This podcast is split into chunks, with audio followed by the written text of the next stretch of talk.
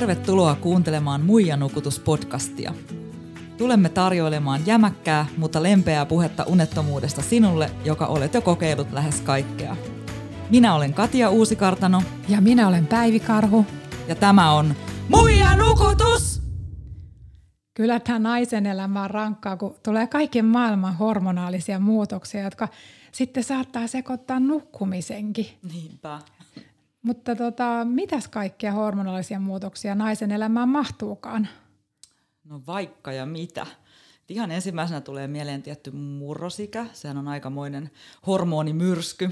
Joo. Ja sitten tietenkin kuukautiskierto, e-pillerien käyttö tai hormonikierukan käyttö. Ja sitten tietenkin raskaudet ja synnytykset vaikuttaa tosi hurjasti. Mitäs muuta? Mulle tulee sitten mieleen myös niin kuin imetysaika ja sitten tietysti ehkä se päällimmäinen, mikä tulee mieleen, on vaihdevuodet. Ja sitten kaiketin niin kuin keskenmenot ja kohdunpoisto, niin nekin voi niin kuin vaikuttaa hormoneihin aika paljonkin. Kyllä, kyllä. Mutta Päivi, miten sulla hormonit on vaikuttanut nukkumiseen? No mä en edes tiedä, millä kaikilla tavalla hormonit on vaikuttanut mun nukkumiseen mun niinku koko elämän aikana, mutta kun kuumat aallot alkoi noin puoli vuotta sitten, niin ei ollut kyllä epäilystäkään siitä, etteivätkö ne olleet vaihdevuosien hormonaalivaihtelun seurausta. Ja ne alkoi ihan yhtäkkiä ja ne herätti mut monta kertaa yössä. Tiesitkö muuten, että herääminen tapahtuu yleensä just ennen sitä kuumaa aaltoa? No en itse asiassa tiennyt. Joo. No joka tapauksessa niin mulla oli jo valmiina gynekologin antama semmoisen estrogeenisuihkeen resepti. Ja kun mä olin kärvistellyt niiden kuumien aaltojen kanssa ehkä noin kuukauden, niin sit mä kävin ostamassa sen lääkkeen. Ja sen jälkeen kuumat aallot lakkas kuin seinää ja mä koin sen kyllä tosi isona helpotuksena. Aika kätevää, että sulla oli resepti jo valmiina pöytälaatikossa. Joo, se mun gynekologi oli kauan aikaa sitten ollut sitä mieltä, että mulla on alkamassa vaihdevuodet ja antoi sen sitten varallisen reseptin. Mahtavaa. Joo, musta tuntuu myös, että mulla on vähän samantyyppisiä kokemuksia, että reilun 3 vuotta sitten silloin, kun mulla oli pahimmillaan se unettomuus ja burnout, niin tuntuu, että koko hormonitoiminta oli niin kuin aivan sekaisin ja mä kärsin myös aamuheräilystä ja sitten semmoisesta ylitsevyöryvästä väsymyksestä ja vaikea tosin sanoa näin jälkikäteen, että mikä kaikki vaikutti mihinkin. Joo. Mut jännä juttu muuten, miten toi uniongelma tai mielialojen vaihtelu ja semmoinen itkusuus voi olla itse asiassa ihan ensimmäinen merkki alkavista vaihdevuosista. Et kuinkahan moni nainen olisi itse asiassa tarvinnut estrogeenihormonikorvaushoitoa eikä uni- tai mielialalääkkeitä? Niin, hyvä kysymys. Mutta tästähän me puhutaan tänään lisää meidän asiantuntijavieraan kanssa. Vaihdevuosista on alettu puhua avoimemmin ja julkisuudessa vasta viime aikoina, mikä on ihan mahtavaa, koska kaikille naisille ne kuitenkin tulee. Mutta käydään ensin läpi vähän vaihdevuosiin liittyviä termejä, että tiedetään mistä puhutaan. Perimenopaussi tai premenopaussi tai vaihdevuodet, niin ne kaikki tarkoittaa samaa asiaa, eli sitä aikaa ennen viimeisiä kuukautisia. Ja tämä vaihe voi alkaa jopa jo 35-vuotiaana, mutta useimmiten se alkaa joskus 40-45-vuotiaana. Ja sitten kun kuukautisia ei ole kulunut 12 kuukauteen, niin sanotaan, että on saavutettu menopaussi. Ja postmenopaussi taas tarkoittaa sitä aikaa menopaussin jälkeen, eli sen jälkeen kun kuukautiset on loppunut. Ja itse asiassa naisen ei evoluution näkökulmasta kuuluisi edes enää elää siinä vaiheessa, kun kuukautiset loppuu. Aika hurja. Joo, mä itse asiassa luin juuri, että tutkijoita on nyt alkanut kiinnostamaan menopausaalisten naisten terveys yhä enemmän, koska naiset elävät yhä suuremman osan elämästään menopaussin jälkeen. Eli kun suomalaisnaisen keskimääräinen menopaussi-ikä on 51-52 vuotta, niin siinä ollaan sitten melkoisen pitkä aika ikään kuin jatkoajalla. No joo, todellakin. Niin kuin mekin. Vaikka ei se kyllä tunnu yhtään siltä, että me oltaisiin niin kuin jatkoajalla. No todellakaan. Niin. Parasta. Eletään elämämme parasta aikaa. Just nyt. No mitkä sitten ovat vaihdevuosien yleisimmät oireet? No yleisin vaihdevuosien oire on kuumataalot, joita saa 70–85% naisista. Ja ne voi tulla vain jonkun aikaa, sitten kadota, mutta sitten taas palata. Ja kuumien aaltojen lisäksi tyypillisiä vaihdevuosioireita ovat painonnousu, sydämen tykytys, mielialan vaihtelut, tiheä virtsaisuus ja liuta muita oireita. Tiesitkö sä muuten, että jos oireet esimerkiksi murrosiässä tai raskauden aikana on ollut hankalat, niin on suurempi riski kokea oireet myös perimenopaussin aikana vaikeana. Joo, on kuullut. Joo. Ja sitten vielä erityisherkkyyskin voi vaikuttaa siihen, että miten sen hormonivaihtelunsa tuntee. Mutta osaat sä sanoa, mitä tekemistä vaihdevuosilla ja unettomuudella on toistensa kanssa? No tosi iso osa, eli noin 40–60% naisista kärsii unettomuusoireista vaihdevuosien aikana. Ja unettomuus ja erityisesti heräily aamuyöstä voi itse asiassa olla vaihdevuosien ensimmäinen ja joillakin myös ihan ainoa oire. Mutta jutellaan tästä kohta lisää meidän asiantuntijavieraan kanssa. Tänään me keskitytään naisiin ja naisten hormoneihin, mutta jos siellä linjoilla on vielä joku mies, niin ei kannata pahoittaa mieltään, sillä meillä on suunnitteilla myös hormonijakso, jossa keskitytään enemmän miehiin.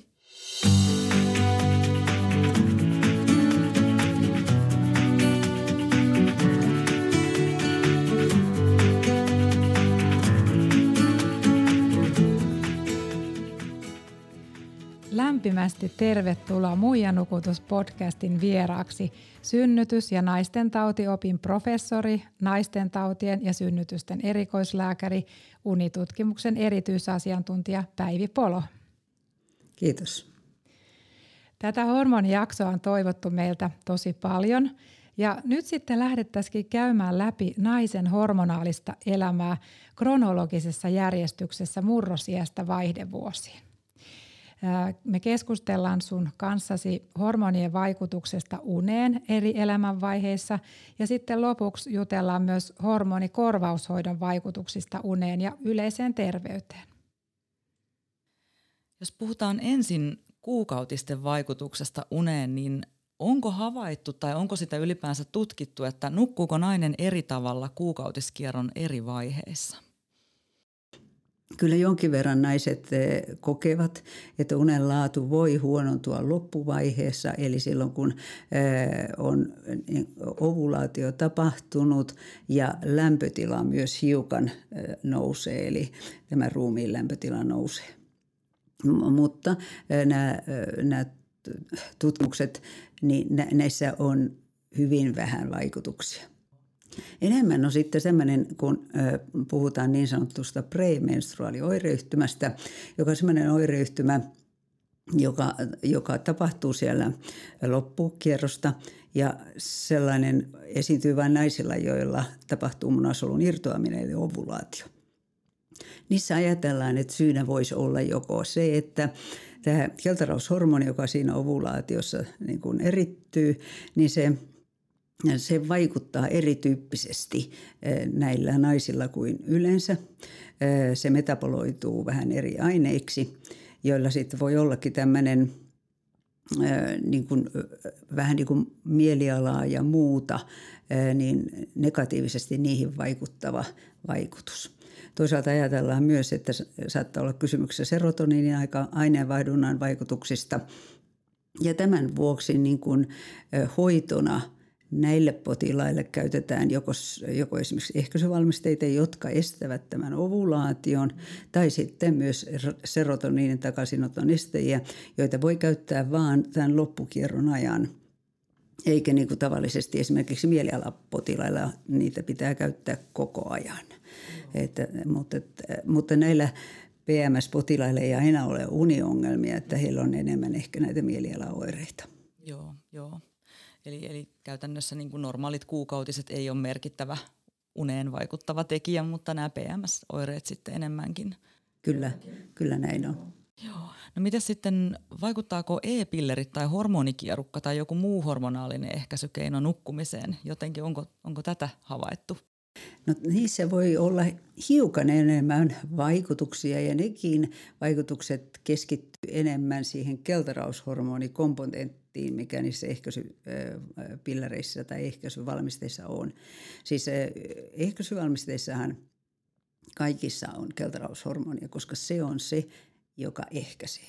Ja sitten niin sanotuissa yhdistelmävalmisteissa on myös estrogeeni ja se laitetaan tähän valmisteeseen, jotta sykli olisi tasainen ja luotettava, ettei tapahtuisi tiputtelua ja muita tämmöisiä epämiellyttäviä asioita. Joten jos naisella sitten jostain ehkäisyvalmisteesta univaikeuksia tulee, niin silloin kannattaa sitten vaihtaa sitä keltarauskomponenttia siinä valmisteessa ja saattaa hyvinkin löytyä sopiva valmiste. Hyvä neuvo. Joo, mutta nämäkin vaikutukset on hyvin marginaalisia. Joo, tästä sitten voidaankin luontevasti siirtyä raskaus- ja imetysaikaan. Eli sä oot tutkinut paljon tätä aihealuetta, muun muassa sitä, miten raskauspahoinvointi tai raskauden aikainen ahdistus tai masennus vaikuttaa uneen. Niin meidän kuulijoita varmasti nyt kiinnostaa tietää, että mitä vaikutuksia raskaus- ja imetysajalla on uneen. Varmasti aika paljon dramaattisemmat vaikutukset kuin kuukautisilla esimerkiksi. Kyllä, paljon dramaattisemmat vaikutukset ja toisaalta se on vähän hassuakin, koska jos me ajatellaan meidän biologista tarkoitusta, niin naisenhan pitäisi koko ajan olla joko raskaana tai imettää, että no tänä päivänä näin ei ole, mutta joka tapauksessa evoluutio on meidät näin tarkoittanut, jotta sitten ihmiskunta jatkuisi. Joo, voi sanoa, että aika yhdenmukaisesti on todettu, että tämä subjektiivinen unenlaatu, eli se mitä nainen kokee, se huononee raskauden kuluessa. Ja se, niin kun unenlaatu huononee koko ajan, mitä pidemmälle raskaus menee. Toisilla on kyllä jo alkuraskaudessa jo unihäiriöitä. No jos siitä yleensä puhutaan raskauden vaikutuksesta tähän uneen, niin todellakin kaiken tyyppiset unihäiriöt lisääntyy, nukahtamisvaikeus, yölliset heräämiset ja liian aikainen aamuherääminen ja niihin on monia syitä. Tietysti kohtu kasvaa, hengitys huononee, supistukset voi haitata, tulee paljon selkä- ja muita nivelvaivoja ja ne kivut on kauhean tärkeitä aina unihäiriöissä yleensäkin.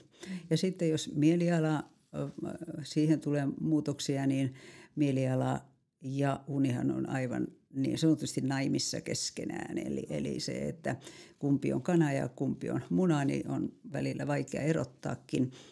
Mutta mielenkiintoista on, että yleensä kun meillä on univaikeus, niin siitä seuraa päiväaikaiset väsymykset ja tietysti sitten suorituskyvyn lasku ja muuta, niin vaikka se tietysti päiväväsymyskin lisääntyy, niin se ei lisäänny yhtä dramaattisesti ja yhtä lineaarisesti, yhtä eksponentiaalisesti kuin tämä univaikeus. Vaan meidänkin tutkimuksessa esimerkiksi niin keskiraskaudessa niin unet, niin kuin päiväväsymys oli vähäisempää kuin alku- ja loppuraskaudessa. Eli jotenkin ajattelee, että kyllä luonto on sitten kehittänyt jotain kompensaatiomekanismeja, että nainen ei olisi ihan niin haavoittuvainen raskauden aikana, että olisi se vähän hassua, että meidän yksi perimmäisistä tarkoituksista niin aiheuttaisi meille niin suuren toimintakyvyn haitan päivällä, että me ei pärjättäisi siitä päivästä, että vaikka tämmöisiä unettomuusongelmia onkin, niin silti ne eivät ihan välttämättä heijastu vaikeana päiväväsymyksenä. Joo, toi on lohdullinen tieto ja tunnistan ainakin itsestäni ton, että silloin keskiraskaudessa niin se olo oli huomattavasti parempi ja virkeämpi, vaikka mulla oli itsellä uniongelmia koko raskauden ajan. Aivan.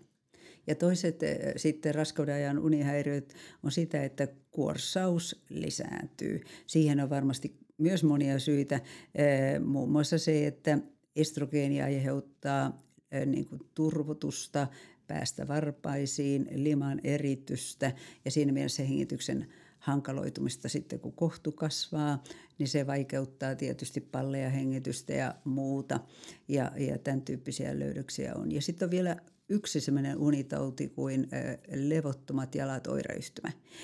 Osallahan on jo levottomat jalat ennen raskautta, mutta sitten raskauden aikana on todettu, että tämmöisiä uusia tapauksia tulee. Tai sitten tämä vanha tauti pahenee. Ja tämä voi olla todella aika invalidisoiva. Yksi syy on raudan puute, joka on siis siellä taustalla, ja sen takia niin raskauden aikana niin se on tärkeää sitten katsoa, että mitkä ne rautavarastot on, ja jos ne ovat heikot, niin raudan antaminen on sitten se ensimmäinen asia, mitä korjataan. Joskus joudutaan kyllä sitten tämmöisiä neurologisia lääkkeitä määräämään, koska potilaan elämänlaatu on todella huono, jos on vaikeat levottomat jalat oireyhtymään. Sä oot ollut myös tutkimassa sitä, miten raskauden aikaiset uniongelmat voi johtaa sitten synnytyksen jälkeiseen masennukseen. Ja tutkimuksen tuloksena löydettiin selvä yhteys näiden väliltä. Ja myös mulle itselleni on käynyt juuri näin. Ja tutkimuksen johtopäätöksissä sanotaan, että tulevien äitien uniongelmien seulonta auttaisi tunnistamaan ne äidit, joilla on isompi riski sairastua siihen synnytyksen jälkeiseen masennukseen. Ja tässä onkin iso haaste muun muassa neuvoloille. Niin mitä sun mielestä tälle asialle voisi ja kannattaisi tehdä? Olisi todella hyvä, jos me esimerkiksi neuvolassa jo skriinattaisiin siellä alkuvaiheessa univaikeuksia, ja varmasti tätä skriinausta voisi tehdä sitten pitkin matkaa. Ei tarvita mitään pitkää kyselykaavaketta, tarvitaan vain muutama kysymys, ja sillä päästään jo pitkälle, että toki varmasti nytkin aika tällainen vapaamuotoisesti sitä kysytään, mutta sitä ei tehdä strukturoidusti. Me kysytään esimerkiksi tämmöistä masennusta siellä. Me kysytään tietysti, mikä on tärkeää, audit-kyselyä, eli niin kuin alkoholin käyttöä, tupakkaa ja muuta. Mutta tämmöinen lyhyt unikyselykaavake, niin se ei kauaa veisi aikaa. Ja sitten siinä olisi tietyt pisteet, että kun ne ylittää, niin silloin sitten ohjattaisiin hoitoon. Ongelma tulee sitten siinä, että minne me sitten ohjataan nämä henkilöt. Meillä on hirveän vähän hoitomahdollisuuksia. Ei olisi hyvä määrätä sitä unilääkettä raskauden aikana. Siihen jää helpolla kiikkiin, ne menee istukan läpi lapseen ja näin. Eli parasta olisi tämmöinen kognitiivinen behaviorinen uniterapia, jossa siis se on lääkkeetön hoito, ja siellä on todettu monen tyyppisissä unihäiriöissä erilaisilla tutkimuspopulaatioilla tai potilaspopulaatioilla erittäin hyvä vaikutus, ja sillä näyttää olevan niin sanottu ylläpitovaikutus. Eli tarkoittaa, että kun terapia loppuu, niin silti se jää vaikuttamaan.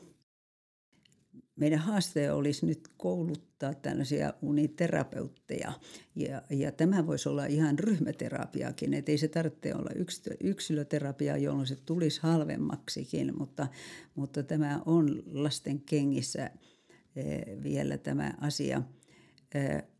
Yksi, mikä saattaa hieman ratkaista tätä, on myöskin sellainen ajatus, että pikkuhiljaa meille tulisi psykiatrisen koulutuksen käyneitä lääkäreitä, jotka olisivat kiinnostuneita juuri raskauden ajan ongelmista. Tuli mieleen just, että voisiko niitä neuvolan ammattilaisia heille kouluttaa tätä uniosaamista, kun kaikkihan ei ole terapian tarpeessa välttämättä. Ja terapeutteja muutenkin Suomessa on tosi vähän, aivan liian vähän. Jonkinlaista semmoista matalan kynnyksenkin apua varmasti tarvittaisiin, se olisi hyödyllistä. Ja tässä ihan vertaistukiryhmät voivat jo olla, että ei tarvitsisi välttämättä olla, voihan siinä olla joku asiantuntijakin, mutta se, että kun saa jakaa sitä ongelmaa toisen samanlaisen henkilön kanssa, joka tuntee sen ongelman, niin silloin on paljon helpompi ymmärtää sitä, että jos toinen ihminen ei ole koskaan ongelmaa kokenut, niin hän voi sitä helpolla vähätellä tai ei ainakaan pääse ihan sitten jyvällä, että mitä se toinen tarkoittaa. On, ja me ollaan Päivin kanssa huomattu just meidän univalmennusasiakkailla, että yllättävän monen, varsinkin naisen uniongelma alkaa jo siellä vauva-aikana, että varsinkin jos se vauva nukkuu hyvin katkonaisesti ja ne yöt on rikkinäisiä ja sitten se ongelma jää päälle ja voi olla, että siitä kärsitään sitten vaikka yli 10 vuotta ennen kuin haetaan apua ja se on heikentänyt elämänlaatua sinä aikana tosi paljon, että tälle asialle niin kuin mekin Päivin kanssa halutaan tehdä jotain. Kyllä. Ja tämä on aika vaikea kapitteli siinä mielessä, että siinä on sitten kuitenkin ne ruuhkavuodet ja sitä ajatellaan, että kyllä tämä tästä ja kuitenkin se kroonistuu. Tämä on aika tyypillinen kertomus näillä potilaita, jotka vaihdevuosi-ikäisenä tulee sitten vastaanotolle, koska ajattelee, että no niin, nyt on hormonikorvaushoito, joka tämän ratkaisee. Mutta se ei ole silloin niin yksinkertainen enää, koska siellä on ne muut asiat siellä taustalla. Että sanotaan, että vaihdevuosien aikana aivan uutena tullutta uniongelmaa on paljon yksinkertaisempi hoitaa kuin tämmöistä, joka on ollut sitten jonkinasteisena ainakin siellä jo aikaisemmin. Joo, eli kaikkien kannalta olisi parempi, mitä varhaisemmassa vaiheessa asiaan puututaan ja sitä aletaan hoitamaan. Kyllä. Joo.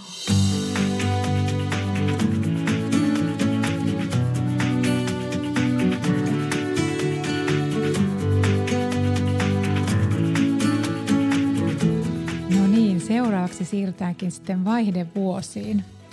Me tuossa alussa Katjan kanssa juteltiinkin jo vähän vaihdevuosien oireista, mutta mistä tunnistaa, että menopaussi on tuloillaan?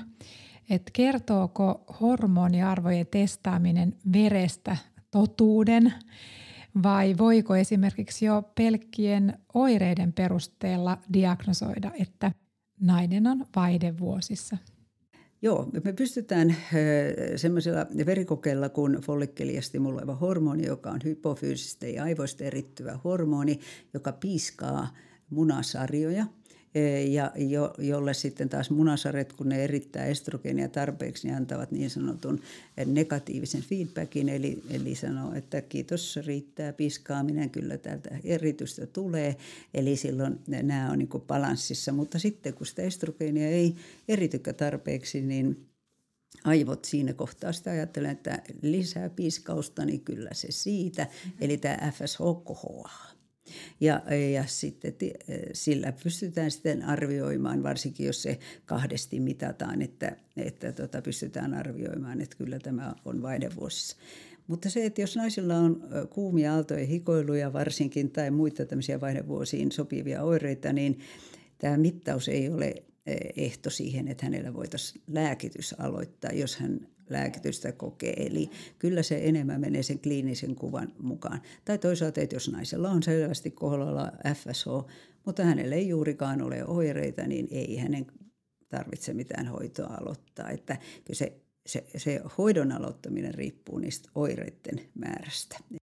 No toi on ihan hyväkin tieto siinä mielessä, että me ollaan kuultu meidän asiakkailta jonkun verran sitä, että julkisella puolella ei ikään kuin välttämättä just pääse niihin verikokeisiin, mutta jos ne ei ole edes välttämättömiä teettää, niin tavallaan eihän se sitten ole mikään ongelma loppujen lopuksi. Mainitsitkin tuossa jo äsken, että unettomuus on yksi vaihdevuosi oireista, niin osaatko sanoa, että miksi uniongelmat, sitten kova väsymys ehkä ja mielialaongelmat saattaa just olla niitä ensimmäisiä merkkejä siitä lähestyvästä menopaussista? Voi olla, että tämä henkilö on niin herkkä tämmöiselle vähäisellekin estrogeenin laskulle samaiten kuin esimerkiksi siinä just ennen kuukautisen premenstruaalioireyhtymässäkin, joten sen takia heille tulee sitten jo näitä oireita. Onko ne mielialaoireet sitten, ne aina ole ihan spesifisiä vaihdevuosioireita. Keski-ikäisellä naisella on monia muitakin mielialaan vaikuttavia tekijöitä. Ehkä lapset lentää pesästä, parisuhde joutuu kriisiin, vanhemmat ovat sairaita ja heitä pitää hoitaa. Sitten tietysti me ollaan todettu, että semmoinen keski-ikäisen naisen tosi siinä oli perimenopausaallisia ja toisaalta postmenopausaalisia naisia, mutta esimerkiksi työstressi, niin se vaikutti kyllä selvästi niin kuin työpäivinä enemmän postmenopausaalisiin naisiin kuin premenopausaalisiin naisiin. He saivat kuitenkin niin kuin viikonloppuna suurimman osan näistä muutoksista kiinni. Me teimme siis ihan tämmöisiä objektiivisia unimittauksia, ettei se ollut yksin niin kuin subjektiivista, vaan näin. Mutta että kyllä semmoinen keski-ikäinen ja vanhevana nainen, niin eikä sitä ei enää jaksa ihan niin, ei ole ihan niin iskussa kuin nuorempi nainen ja sen takia sitten tulee niitä mielialaoireitakin. No miten sitten kun perimenopausissa niin tämmöiset unenaikaiset hengityshäiriöt yleistyy naisilla ja joskus vaihdevuosissa nainen alkaa kuorsaamaan, vaikka ei olisi ennen kuorsannut, niin mistä tämä johtuu? Joo, tämä on kyllä todettu, että unenaikaiset hengityshäiriöt lisääntyy kyllä vaihdevuosissa. On niin kuin, nämä voidaan karkeasti jakaa kahteen eri asiaan. Unenaikaiset hengityshäiriöt on niin sanottu todellinen uniapnea, jossa siis tulee ihan todellisia hengityspysähdyksiä, jonka jälkeen sitten kun varsinkin happipitoisuudet laskee tiettyyn tasoon ja hiilidioksidi nousee, niin henkilö korahtaa ja herää.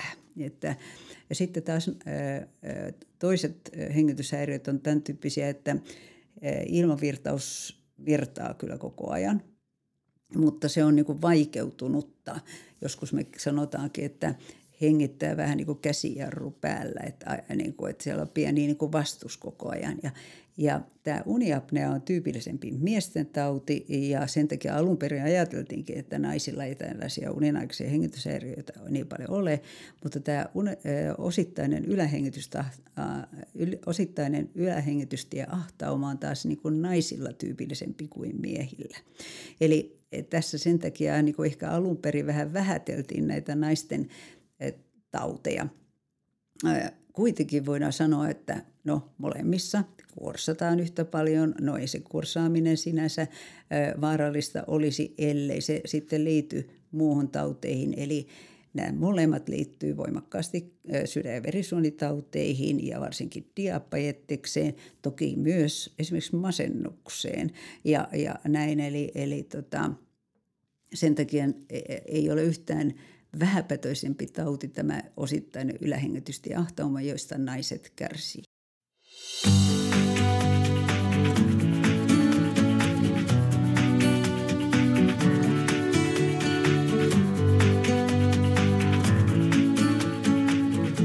Muija-nukutus Facebook-sivuilla käynnistyy jokaisen jakson jälkeen arvonta, jossa arvomme unettomille sopivia kotimaisia palveluja ja tuotteita, joita olemme itse kokeilleet ja joita voimme aidosti suositella. Kevään jaksojen arvonnat suoritetaan juhannusviikolla. Heti tämän jakson jälkeen avautuu arvonta, jossa palkintoina ovat Puhdin 2 terveystarkastuspakettia sekä 2 Kellumon rentoutuspakettia. On aika selvää, että hormonihoidosta on apua unettomuusoireisiin, varsinkin jos samaan aikaan esiintyy kuumia aaltoja tai yöhikoilua. Mutta onko estrogeenihoidosta apua myös muihin vaihdevuosioireisiin? No kyllä estrogeenista on. Että esimerkiksi mielialaoireisiin niin kyllä on selvää apua. Eli serotoniini on tärkeä mielialassa vaikuttava hermovälittäjäaine ja estrogeeni kyllä vaikuttaa sen pitoisuuteen ja siinä mielessä siellä on selvä hypoteesi myös tälle asialle. Toisaalta taas sitten, niin kuin tässä ollaan jo paljon puhuttu, että mieliala ja uni on yhteydessä ja koska kuumat aallot ja hikoilut usein on se tärkein syy sille huonolle unen laadulle, niin kun nainen nukkuu paremmin, niin sitten tietysti se mielialakin on parempi. No entäs sitten, onko estrogeenin käytöstä jotain haittaa tai liittyykö siihen sen käyttöön jotain riskejä? Kyllä siihen jonkin verran liittyy. Selvät vasta-aiheet ovat sairastettu rintasyöpä, sairastettu sydäninfarkti tai aivoinfarkti tai vaikea maksasairaus. Ja tietysti jos naisella on joku verinen vuoto elimistä, jonka syytä ei tiedetä, niin se tietysti täytyy ensin selvittää ja sen jälkeen sitten vasta sitä hoitoa aloitetaan. Naisilla kehoitetaan käymään 2 vuoden välein mammografiassa, jotta nähdään sitten niiden rintojen kuntoja. Ja tietysti kun aloitetaan hoito, niin olisi hyvä, että olisi aika tuore mammografia käytössä, sillä vasta noin 3 vuoden yhtäjaksoinen hormonikorvaushoidon käyttö niin lisää rintasyöpäriskiä, että se ei tule heti. Ja jos sitten tulisi aika nopeasti sitten joku muutos sinne rintaan, niin totta kai naisilla tulee väärä käsitys, että se oli se hormonihoito, jota nyt tässä muutaman kuukauden käytin, niin sitten se on se syypää. Eli sen takia on parempi, että on se alkutilanne aika lyhytaikaisesti silloin ennen sitten kuvattu ja tiedetään se rintojen terveys sillä pelkällä käsitutkimisella, jonka gynekologi tai yleislääkäri tekee, niin sillä ei kuitenkaan sitä mammografiaa voida korvata. Ja se on tärkeää. Mutta on tärkeää tästä rintasyövästä, siis sehän on 1,3-kertainen riski 3 vuoden käyttö, mutta toisaalta jos nainen on vähänkin ylipainoinen, tarkoittaa yli 25 kilogrammaa neliömetrille, eli tämä BMI-arvo, joka on siis, jos me nyt suomalaista yhteiskuntaa ja suomalaista populaatiota katsotaan, niin se on aika harvinainenkin ilmiö tämän ikäisellä populaatiolla niin, että se on jo samantyyppinen 1,3-kertainen riski. Eli me emme ehkä pelkää olla lihavia rintasyöpää ajatellen, mutta pelkäämme käyttää hormonikorvaushoitoa.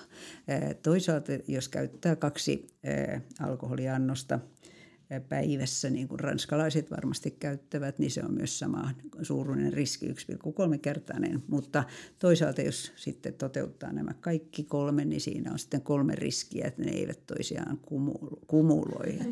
Että siinä mielessä sitten. Mutta aina henkilö päättää itse, aloittaako tämän hoidon ja että se, että kuolleisuus rintasyöpään ei ole lisääntynyt, että nämä ehkä on sitten vähän ehkä semmoisia kiltempiä syöpiä, mutta onhan se totta, että jos syöpädiagnoosin saa, siihen usein liittyy liitännäishoitoja, jotka selvästi huonontaa elämänlaatua myös ja näin, että se on tärkeää. Jos käyttää tabletti- ja hormonikorvaushoitoa, niin siinähän on laskimoveritulpan riski. Näissä ihon kautta annetuissa keeleissä, spreissä tai laastareissa tätä riskiä ei niin kuin juurikaan ole. Ja hieman eroava riski on siinä, että jos käyttää yhdistelmähoitoa, tarkoittaa estrogenin ja keltarauhashormonin yhdistelmää, jota on käytettävä silloin, jos naisella on kohdunpoiston läpikäyneet käyttävät vain pelkkää estrogeenia ja silloin todennäköisesti tämä rintasyöpäriski on minimaalinen. Pitääkö se sitten paikkansa, että tämä hormonikorvaushoito toisaalta vähentää joidenkin sairauksien riskiä? Kyllä on selvästi todettu, että varsinkin siinä lähellä vaihdevuosia aloitettu hormonihoito, niin se vähentäisi sydän- ja verisuonitautien riskiä. Yksi tauti, mikä on meidän kansantauti ja missä selvästi riski vähenee, on osteoporoosi eli luun haurastuma. Se hormonihoito vähentää sekä sitä haurastumaa ja sitä päätetapahtumaa eli luun murtumista. Ja naisen ikääntyessä niin myös pienemmätkin hormonimäärät riittävät tähän. Mua kiinnostaa se, että ylittääkö nyt sun mielestä estrogeenin käytöstä saatavat hyödyt, niin ne riskit, mitä siihen liittyy? Jos potilasvalinta on oikea, eli tärkein on se, että potilaalla on nämä oireet, joita me hoidetaan, niin ehdottomasti ylittää. Eli se, että hänen se elämänlaatunsa ja toisaalta se, että jos hänellä tulee vaikea unideprivaatio, josta aiheutuu sydän- ja verisuonitauteja, diabetes, depressio ja muuta, niin jos me pystytään näitä hoitamaan näinkin luonnollisella lääkkeellä, joka meidän omista munasarjoista on nuorempana erittynyt verrattuna, jos me hoidetaan esimerkiksi depressiolääkkeillä, jotka on täysin synteettisiä tai muilla lääkkeillä, niin kyllä siitä on paljon hyötyä. silloin kun potilaalla on kuumiaalto ja hikoilua, niin ehdottomasti mun mielestä tämä on paras hoito ja tämä on tehokkain hoito. Ja hoito pitää olla sellainen, että potilas tulee oireettomaksi, että ei sillä tavalla, että jo puolet, niin kuin jos päivällä on 10-15 kuumaa aaltoa, niin niistä niin kuin puolet häviää, mutta edelleen on 7 kuumaa aaltoa, niin silloin hoito on vielä riittämätön. Eli potilas tulee oireettomaksi ja se on tietysti ihanaa elämänlaatua. Joo. No milloin sitten tämän estrogeenin käyttö kannattaa lopettaa? Se on vaikea kysymys ja sitä potilaiskin vastaanotolla aina kysyy. Meillä on sitten vaikea, tai tietysti turhia lääkkeitä pitää välttää, eli silloin kun oireita ei enää ole. No mistä me sitten tiedetään, että oireita ei ole, koska meillä on käytössä lääke, joka tehoaa oireisiin ja vie ne pois. Potilas saa tehdä lopetuskokeilun milloin vaan, ja kun on tutkittu sitä, että miten se onnistuu parhaiten ihan suoraan vai vähittäin eri niin kuin lopetustekniikoilla, niin siinä ei ole ollut selvää eroa siinä, että joutuuko hän adottamaan uudelleen. Kuitenkin on todettu, että varsinkin nuoremmalla potilaalla, alle 60-vuotiaalla, saattaa olla, että on vähän haittaakin lopettamisesta, esimerkiksi kardiovaskulaarisesti, eli sydän- ja verisuonille. Eli jos ne oireet on ollut erittäin vaikeat, kun on aloittanut, niin on kyllä aika todennäköistä, että kyllä jonkinasteisia oireita sitten vielä tulee. Jos on työelämässä, joka vaatii niin kuin iskua, jossa ei niin kuin olisi kiva ottaa ainakaan vaikeita oireita takaisin, niin silloin voi kyllä miettiä, että kannattaisiko tämä työelämä nyt vetää kuitenkin jonkinasteisella lääkityksellä.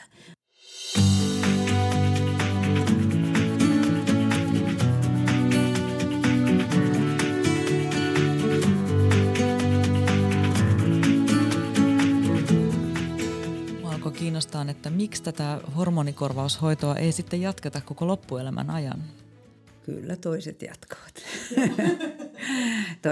toiset ovat sitä mieltä, että se pitää lopettaa 60-vuotiaana. Mun mielestä se lopetetaan sitten, kun potilas haluaa, mutta mä kehoitan kyllä aina, että kun päästään siihen 60-vuotiaaksi, niin silloin yritettäisiin ainakin siirtyä transdermaalisin eli ihon kautta annettavaan lääkitykseen, koska vaikka mikä olisi, niin kaikkien verisuonet on vähän kalkkeutuneet ja silloin kun siellä on kalkkeutuneempi kohta, niin siihen myöskin sitten nämä verihiutaleet helpommin tarttuu ja sitten se tukkeutuu. Eli se olisi niin kuin turvallisempi vaihtoehto. Meillä ongelmahan on näissä ihon kautta annosteluissa, että jos naisella se kohtu on ja se keltraushormoni tarvitsisi ottaa, niin meillä on vaan laastari, jossa on tämä yhdistelmähoito, että nämä geelit ja spreit on pelkkää estrogeenia, eli se keltaraushormoni täytyisi jotenkin muuten ottaa. Ja se on niin kuin meillä ongelma, että me toivotaankin, että me saataisiin jossain vaiheessa semmoinen markkinoille semmoinen keltaraushormoni, joka olisi myös ihon kautta sitten muukin kuin se laastari. Onko mä ymmärtänyt oikein, että tuosta hormonikierukasta saa sitä keltarauhashormonia, eli tavallaan voi olla yhdistelmänä hormonikierukka ja sitten vaikka suihkeena annosteltava estrogeeni. Joo, se on oikein oiva yhdistelmä ja hormonikierukkaan saa Kela-korvauksen myös hormonikorvaushoidon niin kuin tykönä. Eli siinä mielessä se on kätevä. Ja jos nainen lähestyy vaihdevuosia ja hänellä on tämmöinen 5 vuoden kierukka siellä, niin se pelittää siellä vielä ainakin 7 vuotta, ettei missään nimessä ei kannata ottaa pois, vaikka sitten ei enää niin kuin ehkäisyyn sitä tarvitsisikaan. Että se on myös yksi mahdollisuus ja silloin se keltaraushormoni annetaan vaan sinne, missä sitä tarvitaan, eli kohtuun. Hei, semmoinen tuli mieleen tuosta keltarauhashormonista, kun aina välillä tuolla ryhmissä joku kyselee, että kun käyttää sitä keltarauhashormonia sen tietyn ajan, että se vaikuttaa tosi paljon nukkumiseen ja uniin. Onko sulla tämmöisiä havaintoja ollut? Kyllä toisilla ihmisillä on niin, että se keltarauhashormoni ajan, niin sitten on uniongelmia, vaikka toisaalta se keltaraushormonin pitäisi sitä niin kuin unenaikaisen hengitykseen myönteisesti vaikuttaa. Mutta keltaraushormonilla on kyllä sitten vähän negatiivisia mieliala niin kuin mielialaan vaikuttavia tekijöitä ja myös, siis, myös pillereissä on, että jos joillakin tulee mielialaoireita, niin kannattaa ensimmäiseksi katsoa, että mikä keltaraushormoni se on ja muuttaa erityyppiseen keltaraushormoniin. Joillekin tämä keltaraushormonitilanne saattaa todellakin olla aika haasteellinen. Silloin just tämä hormonikierukka, josta toki siinäkin jonkin verran systeemiverenkiertoon sitä keltaraushormonia menee, mutta suhteessa ehkä hiukan vähemmän. Se on taas tämmöinen testosteronijohdannaiskeltaraushormoni, mutta joka tapauksessa niin se saattaa sitten olla ihan hyväkin vaihtoehto. Toisille naisille se, että jos ei ole koskaan kierukkaa ehkäisyys käyttänyt ja sitten rupeaa ehdottamaan kierukan laittoa vaiden vuosien jälkeen, niin sitten he ei niin ollenkaan ymmärrä, että mistä nyt puhutaan. Enää minä ehkäisyä tarvitse. Ja sitten pitää yrittää niin selittää, että tämä on nyt ihan eri hoitoa. Kuulostaa kyllä aikamoiselta viidakolta, että et vaatii tosi paljon kärsivällisyyttä naiselta, että hän etsii sitten itselleen sopivat hoitomuodot ja lääkkeet ja näin, mutta mitäs sitten semmoinen kysymys vielä, että jos tämä estrogeeni ei nyt sitten sovi terveydellisistä syistä, esimerkiksi just hormonaalisen rintasyövän tai aivoinfarktin takia, niin mitä vaihtoehtoja naiselle sitten jää? No sanotaan, että jos on erittäin vaikeat kuumataudit ja hikoilut, niin mikään muu ei ole niin hyvä kuin hormonihoito, mutta meillä on näitä, mitä just mainitsit, niin sanottuja vasta-aiheita hormonihoidolle. Ensimmäiseksi tietysti niin yksi on nämä mielialalääkkeet, eli serotoniinin ja serotoniinin noradrenaliinin takaisinoton estäjät, SNRI-lääkkeet, joilla on todettu, että niillä voisi olla hieman kuumiaaltoja ja hikoiluja vähentävää vaikutusta, mutta toki aika heikkoja ovat. Ja tietysti jos potilaalla sitten on vielä vähän masennusoireitakin, niin siinä voisi niin kuin 2 kärpästä yhdellä iskulla mennä. Eli kyllä näitä käytetään. Näilläkin kyllä on valitettavasti sivuvaikutuksia, että ihan ongelmattomia ei siinä mielessä ole. Sitten epilepsialääke kapapenttiinia voidaan käyttää tämmöisellä tietyllä annoksella. Siitä on myös niin näyttöä, että se voisi kuumiin aaltojen ja hikoiluin vaikuttaa ja sitä rintasyöväpotilaat voi käyttää.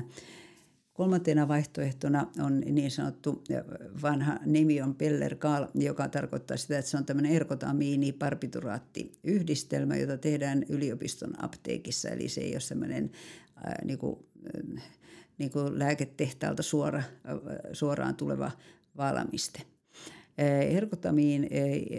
Ergotamiini vähentää jonkin verran näitä kuumia aaltoja ja tärkein ehkä siinä on se barbituraatti. Sehän on niin kuin unilääke, jota siis on ihan niin kuin anestesiassa käytetty aikaisemmin, joten se auttaa sitten vähän niin kuin nukkumaan. Se on ihan kolmiolääke ja saattaa olla, että jos potilas ottaa tabletin pari illalla, niin hän nukkuu paremmin, että kun se yöhän se on se pahin, jos silloin tulee niitä kuumia aaltoja. Mutta tämä lääke on semmoinen, että sitä on hirveän vähän tutkittu ja se on kauhean vähällä tutkimuksella päässyt sitten todellakin ihan pinnalle. Että mikään näistä ei ole kauhean tehokas. Näitä luontaistuotteita tai tämmöisiä kasviestrogeenia on tutkittu paljonkin. Tietysti toivottu, että niistä olisi jotakin hyötyä, mutta yleisesti ottaen ei ole lumetta parempaa. Ja toisaalta näiden erilaisten niin kuin tällaisten tuotteiden turvallisuusprofiilia on tutkittu aika vähän. Estrogeenihan on aineena semmoinen tai lääkkeenä semmoinen, että yksi tutkituin, mitä on olemassa. Päivi Polo, olisiko sulla vielä lopuksi antaa vinkkiä tai vinkkejä vaihdevuosi-ikäiselle kuuntelijallemme, että miten voisi helpottaa unettomuutta ja sitä omaa oloa tai mistä lähteä hakemaan apua? Jos me ajatellaan sitten ihan vaihdevuosi-ikäistä naista, niin todellakin, niin jos hänelle vaihdevuosioireita tulee ja ne voi aiheuttaa monentyyppisiä uniongelmia, niin kyllä silloin kannattaa miettiä, jos ei ole vasta-aiheita hormonihoidon aloittamiselle, niin hakeutua lääkärille ja siellä sitä arvioidaan vielä, että onko kyseessä vaihdevuosiin liittyvät oireet ja voisiko hormonikorvaushoito olla tässä ratkaisu. Välillä onkin niin, että ei pysty niin spesifisesti niitä hikoiluoireita kokemaan, mutta voi tehdä tämmöisen hoitokokeilun 3 kuukautta. Ja jos ei 3 kuukauden aikana ole apua hormonihoidosta tullut, niin silloin pitää kyllä evaluoida uudelleen, että ei kannata jäädä sitten käyttäjäksi, jos ei mitään apua tule. Ja tietysti skriinataan pois nämä unenaikaiset hengityshäiriöt, levottomat jalat, oireyhtymä ja muu. Jos naisella on, tai yleensäkin potilaalla on tämmöinen liian aikainen aamuherääminen, niin se toki voi olla vaihdevuosioiretta, mutta se on kyllä tyypillisesti tämmöistä joko mielialaoiretta tai stressioiretta. Eli herätään niin kuin erittäin virkänä kello 4 eikä uni tuu ja pitäisi vielä pari tuntia ainakin jatkaa. Eli silloin kyllä se elämän tilanteen kartoittaminen aluksi voi olla, että ei minulla mitään ongelmia ole, mutta sitten kun miettii vähän tarkemmin, niin kyllä siellä voi olla jotain sellaisia muutoksia, vaikka niitä ei kutsuisi ongelmiksi. Mutta ne on muutoksia, jotka sitten ehkä sitten vie sitä sisäistä tasapainoa pois ja niiden löytäminen sitten niin voi kyllä auttaa. Jos on levottomat jalat, siihen on olemassa oma lääkitys ihan ja ilman muuta silloin, tai sitten jos on hengityshäiriöitä, siihen on olemassa tämä ylipainehengityslaite CPAP. Jos epäilee hengityshäiriöitä, eli on tätä kuorsausta tai hengityskatkoksia tai muita, niin nämä alkuskriinaukset tehdään terveyskeskusvetoisesti ja sieltä sitten, että jos on poikkeava löydös, niin sitten lähetetään sinne keuhkotaudeille yleisesti. Siellä ne hoidetaan ja kyllä vaikka ei ihan pystyisi koko yötä käyttämään tätä hengityskojetta, jotka nykyään on hyvin käteviä ja hiljaisia, niin jo muutamankin tunnin CPAP-laitteen käyttö parantaa selvästi elämänlaatua, parantaa niin kun esimerkiksi jos on verenpainetauti tai muita tämmöisiä systeemitauteja, jotka on tullut siinä samassa, niin niiden hoitotasapaino ja muuta, eli niistä on suuri kyllä apu. Painonhallinta on aina tärkeää ja tupakoinnin lopettaminen on aivan olennaista. Tai edes vähentäminen ja näin, mutta myöskin semmoinen, jos nyt ajatellaan vaihdevuosi-ikäistä naista, niin positiivisesti katsoa tätä ikääntymistä. Eihän tämä nyt välttämättä ihan negatiivista ole. Toisilla voi olla hyvinkin suuria paineita silloin nuorena. Ollaan jo ehkä löydetty se oma polku. Ei ole pelkoa raskaudesta, ei ole pieniä lapsia, ne on lasten lapsia kyllä, mutta niistähän pääsee aina eroon, niin kun ne omat vanhemmat sitten ottaa ne yöksi, että voi vaan ottaa rusinat pullasta ja sillä tavalla, että semmoinen positiivinen mieli myös, että sehän on kaikessa meidän elämässä, että se mikä meidän mieliala on, miten me otetaan nämä elämänmuutokset vastaan, niin niillä me pystytään myöskin vaikuttamaan, koska löydetään sitä uusia asioita tästä vanhenemisesta. Että ei tämä vanheneminen ole ollenkaan negatiivista. Elämä ei lopu menopaussiin, vaan muuttuu. Se muuttuu, sieltä tulee mielenkiintoisia uusia asioita. Kiitos Päivi Polo tosi paljon tästä haastattelusta, että tulit Muija-nukuttajien vieraaksi ja me päästiin tänne Turun yliopistokampusalueelle sua haastattelemaan ja hyvää kesän jatkoa. Kiitos. Kiitos samoin.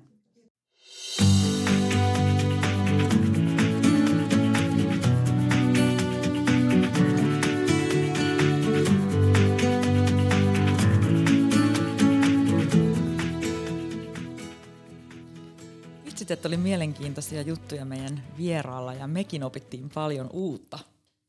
Todellakin. Joo, mutta se mua jäi vielä vähän askarruttamaan, että mitäs jos estrogeenihoito ei sovikaan tai ei halua jostain syystä käyttää hormonikorvaushoitoa, niin voiko esimerkiksi elämäntavoilla vaikuttaa näihin vaihdevuosioireisiin? No varmasti voi, että esimerkiksi monet saa apua liikunnasta, mutta ei mistä tahansa liikunnasta. Et monet tutkijat on sitä mieltä, että parasta on sykettä nostava liikunta pikemminkin keskitason kuin niinku korkealla intensiteetillä. Ja sen takia just rauhallinen liikunta, kuten reipas kävely, voimaharjoittelu, jooga tai pilates voi olla hyviä lajeja, ainakin jos kärsii unettomuudesta. Joo, ja sitten painohallintaan kannattaa myös kiinnittää huomiota vaihdevuosi-iässä, koska silloin monilla naisilla paino nousee noin 0,5 kiloa vuodessa ja osalla jopa enemmän. Ja vaihdevuosina tapahtuva estrogeenitason lasku hidastaa jonkin verran meidän aineenvaihduntaa ja se johtuu siitä. Ja rasva myös kertyy aiempaa helpommin keskivartalolle. Eli säännöllinen liikunta yhdistettynä terveelliseen paljon marjoja ja kasviksia ja riittävästi hiilareita ja hyviä rasvoja sisältävää ruokavalioa niin auttaa siinä painohallinnassa ja saattaa myös auttaa samalla vaihdevuosioireisiin. Ja joillakin myös kasvisruokavalioon siirtyminen ja sokerin jättäminen pois ruokavaliosta on vähentänyt vaihdevuosioireita. Mm. Ja sitten myös niin kannustan testauttamaan myös niin kuin muitakin veriarvoja, joilla voi olla vaikutusta siihen nukkumiseen ja unettomuuteen. Esimerkiksi D-vitamiini, ferritiini ja kilpirauhasarvot kannattaisi testauttaa. Ja nämä voi testata esimerkiksi Puhdin terveystarkastustestipaketilla ja se sisältää yhteensä itse asiassa 20 mittaria. Ja itse asiassa me arvotaan 2 Puhdin terveystarkastuspakettia tämän jakson yhteydessä, eli kannattaa käydä tsekkaamassa sieltä Facebook-sivulta tarkemmat tiedot. Jep. No entä sitten luontaistuotteet tai ravintolisät, niitähän on valtava määrä erilaisia. Joo, niin on ja meillä ei taida sun kanssa kummallakaan olla omakohtaista kokemusta niistä. Ei kyllä ole. Mutta mä luin Katarina Wilkin tosi hyvästä Perimeno Power-nimisestä kirjasta vähän tästä aiheesta. Niin siinä kirjassa kerrotaan, että valerianalla ja ashwagandha uutteella on rauhoittava vaikutus. Sitten mäkikuisma voi auttaa mielialan piristävästi ja tähtikimikistä voi olla apua hikoiluun ja kuumiin aaltoihin.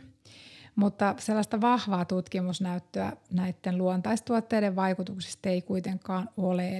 Eli kannattaa kokeilla niitä aika varovasti ja huomioida, että niillä voi olla sivuvaikutuksia tai sitten ne ei sovi yhteen joidenkin muiden sun syömien lääkkeiden kanssa.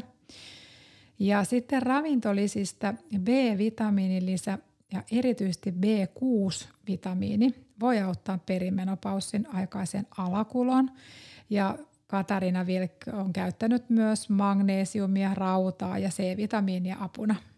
No sitten tietenkin, jos on kuumia aaltoja tai hikoilua paljon, niin kaikenlainen kehon viilentäminen rauhoittaa niitä öitä. Et joko kylmä suihku illalla tai uiminen viileässä vedessä tai avantouinti toimii todella hyvin. Ja mä pongasin just netistä myös sellaisen petauspatjan, jonka saa viilennettyä. Niin kumppani voi nukkua ihan normilämpötilassa ja oma puoli on sitten todella viileä. Mahtavaa. Joo, hyvä keksintö. Ja semmoinen säännöllinen kylmäaltistus on muutenkin todella terveellistä, koska se aktivoi parasympaattista hermostoa, eli edesauttaa nukkumista niin kuin sitäkin kautta. Ja lopuksi me muija-nukuttajat halutaan sanoa teille, ihanat naiset, muistakaahan helliä ja hemmotella itseänne.